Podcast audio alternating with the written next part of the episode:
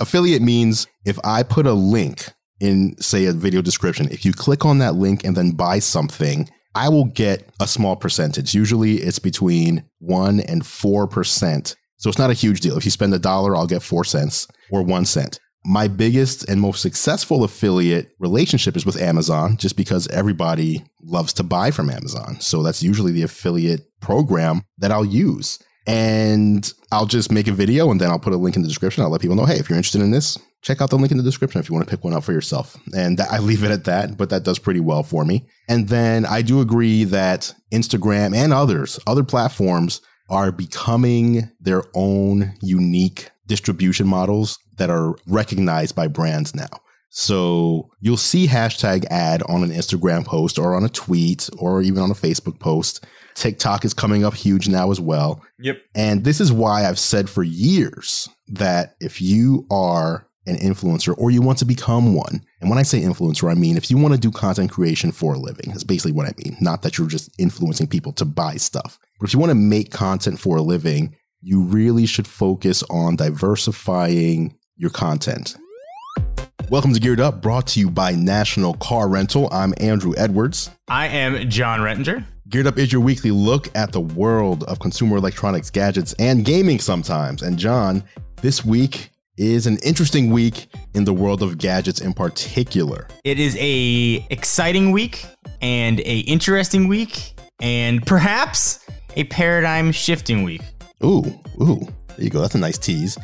So this week we're recording the show on a Wednesday. So today's the 5th, but we're not going to release this show until the 11th for a very specific reason. That reason being that the first topic we're talking about is something we're not technically allowed to talk about publicly until the 11th. And that would be bum, bum, bum. the new Samsung Galaxy S20 from an official hands on capacity. You have had hands on. By right. the time we record this, I have not, I have not yet had my hands on. Different time scheduled. Right. But I have a lot of questions, like I imagine people do, and perhaps you are the man that can answer said questions. I can answer a few of them. So, in the way this works, just so people know, in this episode, actually, after the break, we're also going to be going into some behind the scenes of what it takes to be an influencer and how we do what we do. And one thing, the way this works is Samsung or other companies will have an announcement date for for a product, to have an event, and a lot of times they will invite us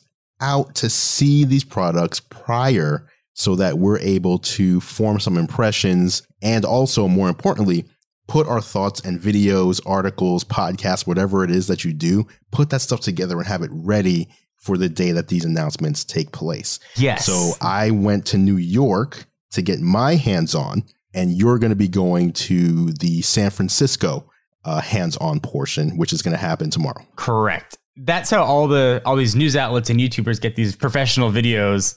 You know, the second a product gets announced, it's right. not uh, like we're producing those videos the day the day of. the impossible. Yeah. So speaking of the Galaxy S20, I did meet with them yesterday. I did get hands on the mm-hmm. S20 the S20 Plus, and the S20 Ultra. Really nice series of phones, like hardware wise, just really nice. The Ultra, which is a 6.9 inch display phone.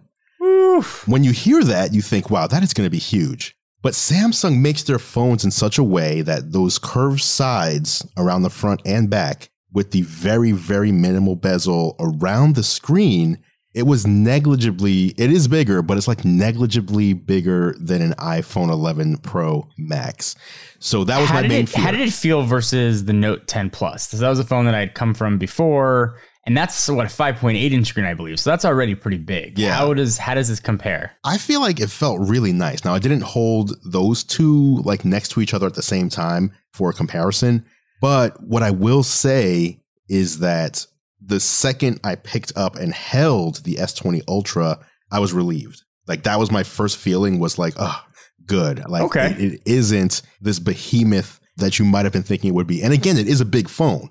It's a 6.9 inch phone, but yeah, they made it in such a way that it's comfortable in the hand. And that's really what matters. I mean, listen, that that is absolutely what matters. But so I want to talk about the Ultra yeah. more. But there are other phones you know, that got announced and and shown, right? S20 and S20 Plus, correct. So what's your summation? You know, the ultra is probably you know reserved for folks that the, the the highest of the high end. Right. So what about the S20 for everybody else? You know, the S20 is interesting. 4000 milliamp hour battery. I like Very nice. I like the sound of that. 6.2 inch display. So pretty large display. Yeah. 120 hertz display across the line. You have to enable it though. It's 60 hertz by default. 60? So if you want to take a 60 little, by default? 60 hertz by default. Yeah, by default, just a 60 hertz display. Okay. But if you want to take that little battery, and again, these batteries this year across the board are bigger. So it is an impact on battery life, but you have a bigger battery anyway. You can enable the 120 hertz. Looks How did good. how did it look? It looks good. So the caveat with that one is a couple of things. Okay. It does 3x optical zoom on the S20 and S20 Plus instead of the 10x optical zoom that the Ultra does. And then it does 30x digital zoom where the Ultra can do 100x digital zoom. Okay. So that's one difference between, you know, the where you go to ultra versus the others. There's a lot of things that it does do though. It does 8K video recording at 24 frames per second. Snapdragon 865, baby. That's right. You can take any still from an 8K video and turn it into a 33 megapixel photo. Any still from the video, just right on the device. It has this really cool mode across the board, all three. Um, this is what impressed me actually most, I think. They have this mode called single take mode for the camera. And what this is is you point at whatever it is you want to take a photo of. But let's say it's a pet or a or a toddler or something that's not like just still and posing for a picture, even though it does work with stills too. Okay. You hit the shutter for 10 seconds, it's recording. It's using all the cameras, Okay. it's taking and basically what you're supposed to do is during that 10 seconds don't stay still like you know kind of move it around as if you're getting different angles of a photo Okay. when you're done what this thing is doing is it's, ta- it's trying to take the best photo it's trying to take a good ultra wide it's trying to take a good live focus it's trying to take a good ai filter photo a smart crop and it's trying to do a forward backward boomerang video a fast forward video and an original video Whoa. now depending that's on quite a depending on the that's scene, quite a party happening. Right, right. Now, depending on the scene, your minimum result of this is going to be you get two videos. And your maximum result is going to be you're going to get 10 photos and four videos. So it just depends on what's Is happening. this going to take up like 500 megabytes of storage per time you use it?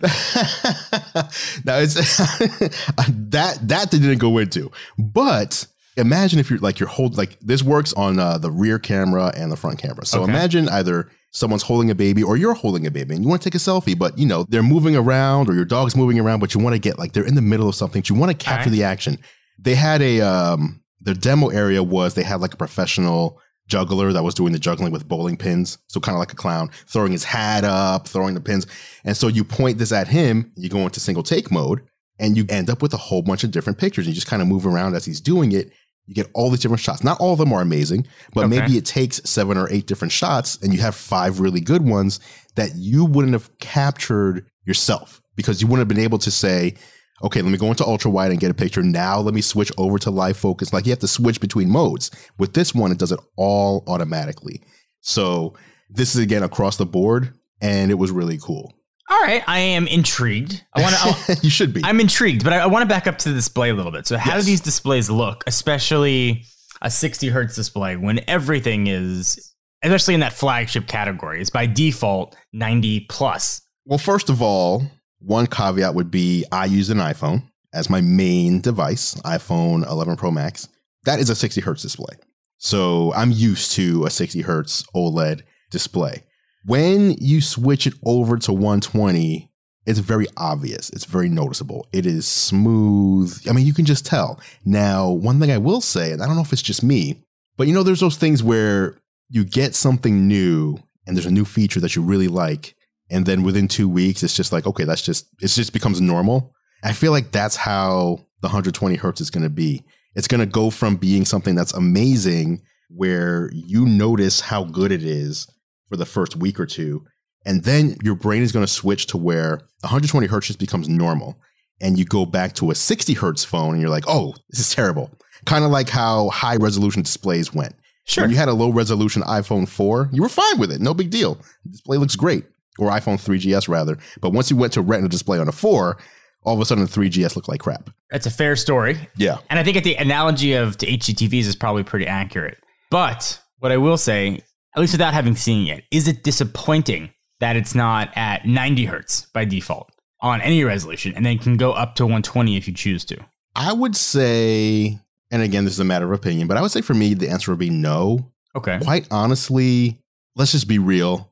If you're shipping this by default at 60, then most people, the vast majority of people, are never going to see 120. Okay. Most people Sure. are not going to go into the settings and then into display and then into the other, like, they're not even going to find it. Yeah. So they're just going to use it out of the box. And it's, I mean, unless you're a display nerd, you're not going to notice it. It's going to be the same display that you've been using, you know, on your last phone, on your Galaxy S10. yeah. It'll look just as good, if not a little better, than the S10. Okay.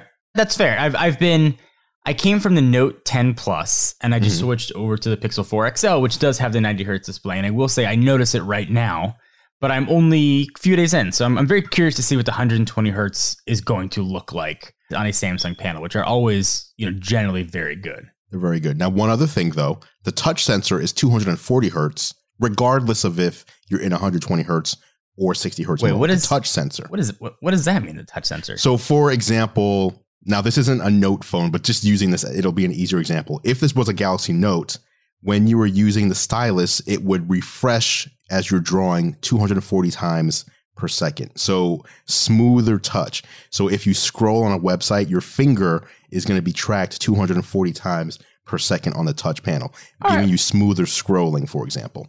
All right, well, that's interesting. So very good, especially for gaming. Fast response for gaming, very fast response. All phones, all three of these phones support 5G. So there's not a S20 and then S20 5G separately. So that's All huge. three- Okay. All That- three that- are 5G phones. Because the rumor was there were going to be separate 5G phones. And Right. are- is it is it 5G millimeter wave, 5G subs? Is it all 5G for whatever carrier? The way they've done this is sub 6 and millimeter wave for the S20 Plus and Ultra. If you go just S20, then it's just sub 6. Okay, just sub six. So, So, millimeter wave is on the Plus and the Ultra. You pay a little more for those, you get both flavors of 5G. Interesting. So if you are on what Verizon, you're going to need the Plus or the Ultra At a minimum. at a minimum. Well, Verizon doesn't Verizon have both deployed or do they not? Verizon, I believe, has both. Okay, so then no matter which one you get on Verizon, you'll be fine. If you're on T-Mobile, T-Mobile is doing sub 6 right now nationwide, you're still fine. You get sub 6 on all three. It's just millimeter wave specifically for the S20 Plus and the Ultra. One other thing that you will probably be happy about is native built-in Google Duo on the device. So in the phone dialer and in the contacts app, Interesting. Google Duo is just built in right there. So you don't have to go into the Duo app. It's funny that Samsung did that before Google. Right, that's that's true. Also funny is that only on Samsung Galaxy phones, Google Duo in full HD video for video chat. Interesting. So I know you're a Duo guy nowadays. I am a Duo guy. So you've got it built right in. I like it. I'm excited to see these tomorrow to get my Yes. hands on them and to check them out. I'm, I'm going to be switching to one of the S20 line uh, now that I've heard that, probably the Plus or the Ultra. Mhm. But uh, I'm stoked for it. You know, living in that Android world now, I can Don't act like it's going to be the I can- plus. Just be honest. What's up? Don't act like it's going to be the plus. we'll see. We'll see. I'm. I'm open to it. You know, we'll see. it's uh, going we'll to see- be the Ultra. We'll see what Samsung sends. But being in the Android world now, I'm, I'm loving that I can switch phones whenever I want to. Yes, yes. Pricing real quick. A little bit of sticker shock here. S20 999.99. Ooh. S20 Plus 1199.99 and the Ultra 1399.99. Ouch. So your entry level for the S20 is the $1000 price point. Yeah. I remember a couple years ago when Apple's high end was $1000 and they gave you an option of a $699 phone at the lower end and Mhm. people were still mad. Now we're seeing it at the low end, 1000 bucks. Taking a page out of Apple's book though, the S10 line will remain and all those phones will get a price drop of $150 across the board. That's so good. you can buy last year's phones at a discounted price starting on the 11th, which is the day that these phones get announced. So if that $1,000 price point is too high for you, but you still have an older S8 or S9, you want to get something newer, the S10 will still be around, which is the first time Samsung has done this. Interesting. Okay, that makes sense. Yeah. So expensive. There's no E. There's no S20e version kind of coming in at that lower price point. Yeah, that's right. And I, I, imagine the E didn't do too well because it wasn't in stores. You had to buy it from Samsung, like online store. And you did, I mean, I don't think I've ever seen one out in the wild other than like other content creators who are reviewing one. Interesting. All right, so S20. I'm uh, I'm pumped to see it. S20. Do we get any cool colors? Is there an aura glow or something wacky here? Here's what we get. S20, you get cosmic gray, cloud blue, and cloud pink. Hmm. All right. And then S20 Plus, you get the gray and the blue along with a cosmic black. All and right. then on the Ultra, you get just gray or black. So the the higher end you get, the more boring the colors become. Uh, no red? No red option no red. at all? No red that I saw. Boo. Didn't show anything red there. No, unfortunately not. so these phones get announced on the 11th and they will go on sale on March 6th. March 6th. All right. So that's kind of a while away, but interesting and exciting. Yep. Yep. Galaxy S20. So you're in for it, I'm sure. I'm in for it. You're looking forward to this. Excited? Same here. I was actually more excited about it after I got my hands on it, which is sometimes the opposite. Usually I'm excited about something, then I see it, then I'm like, eh, all right, it's fine. But I had lower expectations this time and I went in, got my hands on the phones and was came away pleasantly surprised. I feel like this is a the new Snapdragon, the new features that we're seeing here are enabling new phone features that we have not seen before. And this is going to be one of those years where Samsung releases an S device, S20, where I'm now looking to Apple to see what are you going to do to catch up to this phone in September because you can't just release a small modified version. Like I don't want to see an 11s this year. You need to like bring it this year because we're seeing a lot of cool stuff coming out um, on agree. Samsung devices. So there you have it. That was uh, the Samsung Galaxy S20. Now again, that was just a preview. John hasn't even touched one of these phones yet. Have not. Next week we will have our in-depth coverage of the S20, our thoughts after using the phone, plus I would assume we're going to have thoughts on the Galaxy Z Flip as well, the upcoming foldable from Samsung, which they did not have at the pre briefing. So I have not seen or touched a Galaxy Z Flip, and we probably won't until Galaxy Unpacked takes place on February 11th. Okay, coming up after the break, we are going to do a little bit of a chat, giving you a behind the scenes of some of what we do as content creators, influencers, whatever you want to call us we're going to pull the curtain back a little bit. That's coming up next on Geared Up. Welcome back to Geared Up, brought to you by National Car Rental. I'm Andrew Edwards, and it is now time for the National Car Rental story of the week. As you know, Geared Up is sponsored by National Car Rental. And if you don't know, I also do a show with National Car Rental on YouTube called technically speaking, where I bring you the latest, my picks for the best tech for business travel. Whether you're business traveling or even whether you're going for leisure travel, there's a lot of tech out there that can make your travel more efficient or even more fun. You can check these episodes out at the nationalcar.com control center or go to youtube.com slash national car rent. The latest tech puts you in the driver's seat. National Car Rentals Emerald Club will keep you there. Welcome back to Geared Up. Once again, big thank you to National Car Rental for sponsoring Geared Up. All right, John. All right. Why don't you take this one away? I, I wanted to talk about this because I get this question quite a bit. You know, sometimes I'm sure you do it too. You go to talk to schools, you get questions on Instagram or Twitter, and it's a very simple question. And I think it stems from people not knowing our industry because it's very new. Mm-hmm. And the question is, how do you make money? like, yes. how does that whole thing work? I, I, see you guys traveling, doing all this crazy stuff, but like, how are you getting paid? Is YouTube paying you? How does this work? So I want to take the opportunity. We have the the benefit of having a platform. We have a podcast where we can yeah. talk relatively openly about this. Now, I'm not going to share how much money I make per year or per month because, quite honestly, I don't think that's anybody's business. And I, I can't speak for Andrew what he's comfortable saying, but what I can share is how the revenue models for our industry work and how I, as an individual, have structured my business for revenue and where sort of those revenue streams are, especially now in the wake of Techno Buffalo being sold and sort of a lot of my ways I had diversified being gone. So, very interesting. Fair caveats, right? Yes, for sure. Okay.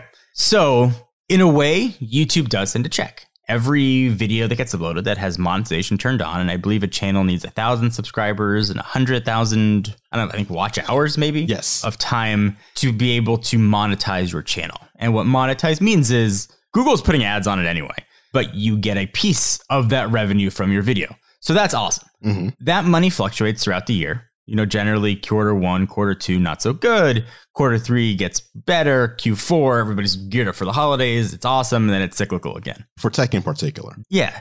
That money for me, and Andrew might be different, is nice money on top. That is a, such a small piece of my whole revenue pie that I don't put much stake in the AdSense revenue. When the checks are big, it's nice, but it's nothing that I really ever ever count on or rely on.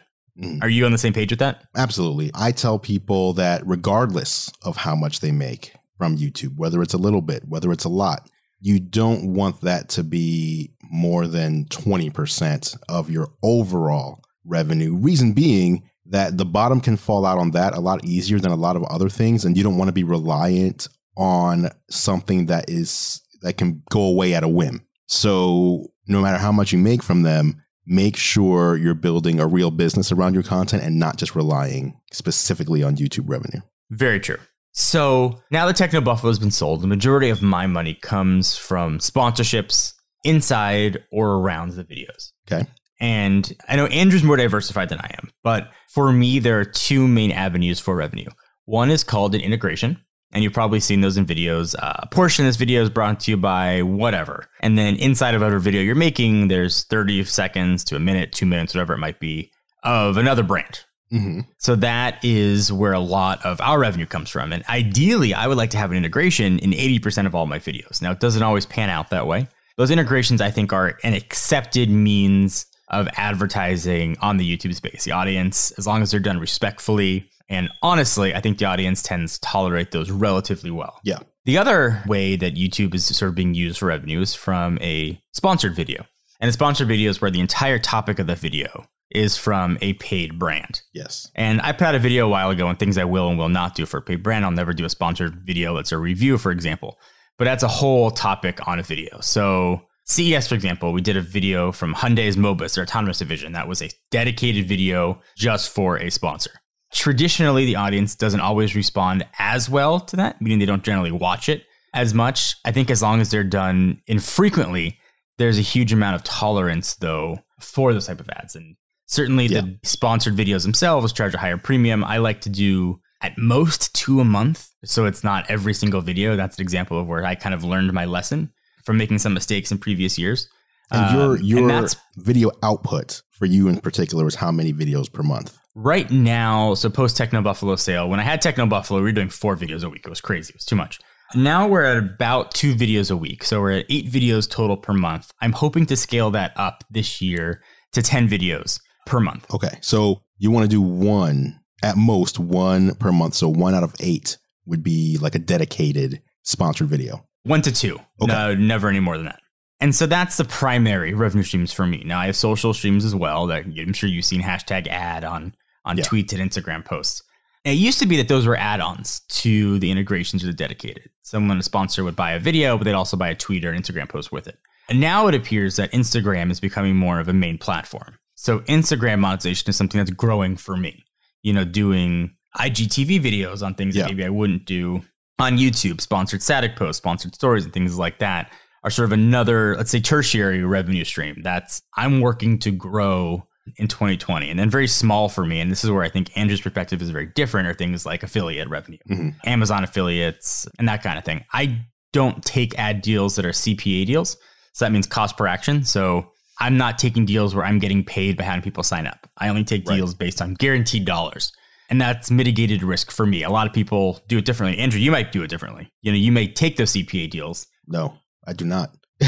I'm with you yeah. So a, a, lot of people do though, and I think a lot of newer YouTubers take those. And I think that's a fine way to monetize. But as you sort of grow and get more established, the guaranteed deal, at least in my experience, has always been a preferred way to go. Yeah. So that's how I make my money. And you know, without revealing dollar amounts or anything, if an integration costs X dollars, a dedicated, let's say, costs about 2.5x just for perspective. And again, I'm not comfortable sharing my income. I don't think anybody should have to share their income amount.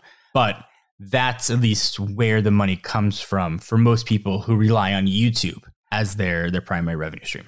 There you go. I think my business is fairly similar. So, same thing. I do integrations in videos. I do dedicated videos. I don't really have, or I've never had an idea of I will only do this many dedicated sponsored videos versus here's what I won't do and here's where I won't include things. But I do agree that I've kind of flipped my mindset in 2020 to preferring integrations. So, yeah, even though an integration is going to pay me less for the same amount of work, I feel like it's less annoying to the viewer. And ultimately, why I do this is to entertain the viewer or inform or give you knowledge or even this podcast. We do have a sponsor. We have a long term sponsor, National Car Rental. Sure. We get a commercial break, but you're getting, you know, roughly 40 minutes of content. And in the 40 minutes of content, you're going to get 60 to 90 seconds of an advertisement, which I think is fair. And, you know, it's easy to skip over if you really don't want to hear it. Absolutely. Versus a dedicated video. I used to love those more because number one, they pay more. But number two, I almost felt like in a lot of ways, those videos made me learn something as well because usually it would be a product or a service that I had never used or heard of. Sure. Or maybe I've heard of it, but I've just never used it. And so it's like, we're going to ask you to do a dedicated video about this. And then I have to learn it in order to give you the knowledge coming from me in the video. And so it felt like it was something more fun than an integration where it's usually something where it's like, okay, I already know this, but let me put a video together about this so that I can include this integrated sponsor. But ultimately, I want my videos to be, like I said, entertaining or at least informing without being annoying. Yeah. And there is definitely a fine line between those when you're trying to, you know, obviously these videos take time. I don't have a crew like you do. You have a crew, which means when you put out a video, a finished product, yeah, you had a sponsor, but you also have to pay people. You have staff that need Correct. to get paid from this work. So if I am expecting to watch your four to eight videos that you put out in a month, there should also be an expectation that if I like these videos so much and I'm getting so much out of them, that I can't complain that you're getting paid to do this stuff. Yeah. And absolutely. I think there was a shift there over the past maybe year and a half to where the audience started to understand this. Because I definitely do remember a couple of years ago, at any point, if you had an advertiser, people would complain. Oh, that was nonstop. And I made a lot of mistakes Yeah. during those years. I sort of learned. But no, you are absolutely correct. There's also the opposite, where there's a point now where if you say anything nice about anyone on any platform, even on Twitter, hey, True, I too. just tried out my AirPods Pro. They sound pretty good. You get 20 responses immediately. You're paid by Apple. Apple paid you. Like, you can't say anything because then uh, on, on the next breath, you can say, oh, I just got this new Samsung device and I'm checking it out. And you know what? The display is really nice. You're paid by Samsung. Like, do you think everybody just pays me for every line that I write on Man, the internet? Don't you wish? That, that that would be amazing, but that's not how it works. So yeah, so talking about the other revenue streams, you did mention affiliate. Affiliate means if I put a link in say a video description, if you click on that link and then buy something, I will get a small percentage. Usually it's between 1 and 4%. So it's not a huge deal. If you spend a dollar, I'll get 4 cents or 1 cent. My biggest and most successful affiliate relationship is with Amazon, just because everybody loves to buy from Amazon. So that's usually the affiliate program that I'll use. And I'll just make a video and then I'll put a link in the description. I'll let people know, hey, if you're interested in this, check out the link in the description if you want to pick one up for yourself. And that, I leave it at that, but that does pretty well for me. And then I do agree that Instagram and others, other platforms, are becoming their own unique distribution models that are recognized by brands now. So you'll see hashtag ad on an Instagram post or on a tweet or even on a Facebook post.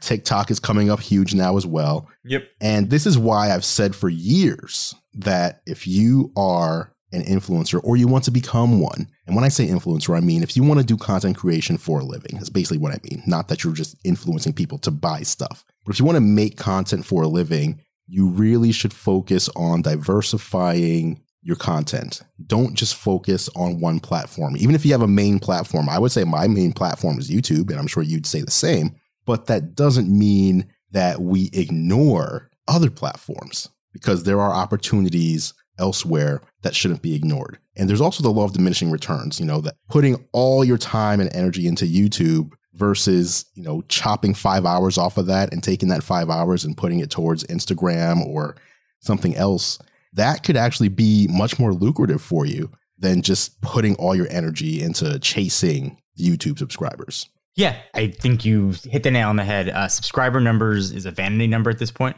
It means very little. Almost 85% of all YouTube views come from the home feed. Yes. Not from subscriptions anymore. So if you're chasing subscription numbers, you're chasing the wrong metric. Chase dollars. Yeah, could not agree more. And when I say that, like, it's I don't mean like exploit your audience for dollars, but what I really when I say chase dollars, what I'm saying is this is what I say, what I tell people: don't build a YouTube channel, build a business.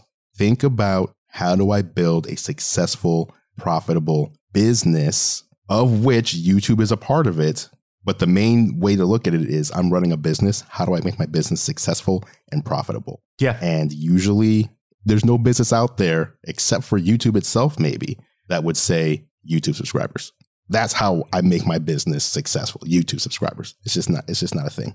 No, and this is a question that we get quite a bit, and I wanted to answer it. I'm sure there'll be questions that might come in. So if you have questions you want to know more, we can sort of, you know, maybe a, a small segment every we'll podcast, every other every other podcast, kind of break this down a little bit more. Yeah. The industry is very mystifying for people who aren't in it, and I think we take for granted how it works. But I know it's very interesting for folks that aren't sort of inside of doing what we do. So, as honest as we can be, we will we will answer uh, those questions for you. Absolutely. So, yeah, any questions you have, tweet them to us, comment them to us, just let us know, and um, we'll address them next week or going forward as they come in. But Jon, you you need to get out of here because you need to get ready to hop on a plane. I need to go see these phones, man. You hyped That's them right. up. I want to see my next phone. What's going to be in my pocket in March or hopefully earlier. Yes, so you'll be doing that tomorrow. I'm excited to see what your thoughts are. We'll be talking about that next week. And of course, Samsung's Unpacked is on the 11th, which coincidentally, this show is going out on the 11th. So it's today for you. So if you're curious about them, check both Jon and I out on YouTube. We are both going to have new content about this stuff. Lots of content. Waiting for you to watch. Correct. But that's it for this week. And that is it for this edition of Geared Up. Thank you so much for listening. Of course, you can catch Jon and I on YouTube. I'm at youtube.com slash gear live, and Jon is at youtube.com slash Jon for Lakers. Feel free to head over and subscribe to our channels to stay up to date on all the latest tech. Speaking of subscribing, you can subscribe to Geared Up in your favorite podcast app if you haven't done so already. Just search Geared Up, that's two words, not one in Apple Podcasts, Spotify, Pocket Casts, Overcast, or really wherever you choose to listen. If you like what we do, please consider leaving us a rating and review. It really helps other people find the show. Geared Up is a Gear Live podcast, and you can see more from us at gearlive.com. Thank you so much for listening. For Jon Rettinger, I'm Andru Edwards, and we'll catch you in the next episode.